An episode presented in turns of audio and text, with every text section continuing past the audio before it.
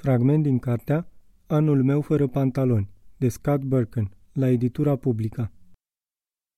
Este impresionant să particip la întâlniri cu Matt. Are un calm care îi surprinde pe cei mai mulți oameni, ținând cont de cât de multă putere și influență deține.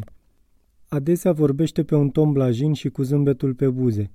Râde ușor și îi place să râdă.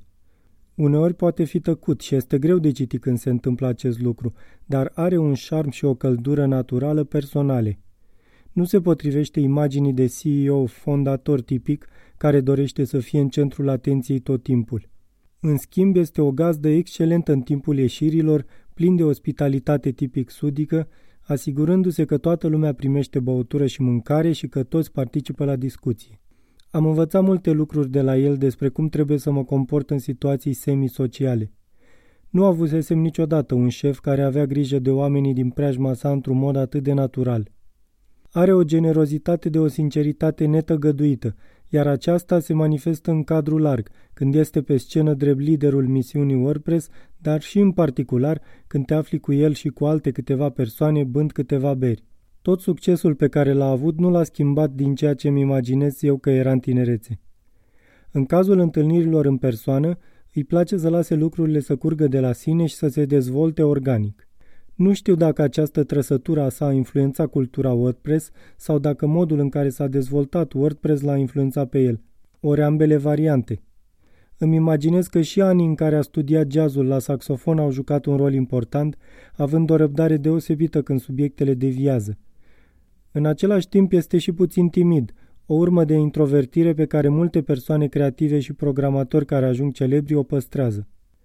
Întotdeauna mi-am imaginat că acest lucru explică de ce este fericit să lucreze la o companie unde cea mai mare parte a interacțiunilor sale cu oamenii este filtrată de tehnologie.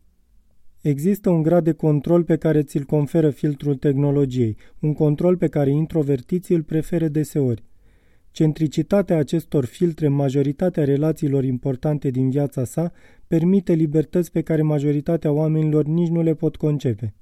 De vreme ce își poate gestiona compania de oriunde, adesea zboară în jurul lumii. Mai mult de 200 de zile pe an se află în afara orașului San Francisco, locul pe care îl numește convențional acasă. Era întotdeauna amuzant când vorbeam cu el pe Skype și încercam să ghicesc unde se află și ce ore este acolo. Această libertate fie a alimentat, fie a fost alimentată de curiozitatea minții sale renascentiste. De la cursuri de supraviețuire la călătorii exotice, are o dorință epicureică de a experimenta și de a înțelege toate lucrurile minunate despre ce înseamnă a fi în viață.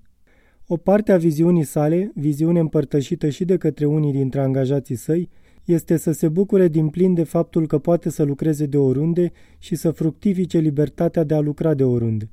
Întâlnirea cu echipa în Atena făcea parte din acea viziune. A fost un fragment din cartea Anul meu fără pantaloni, de Scott Birken, la editura publică. Traducerea George Chiriță. Lectura George Harry Popescu.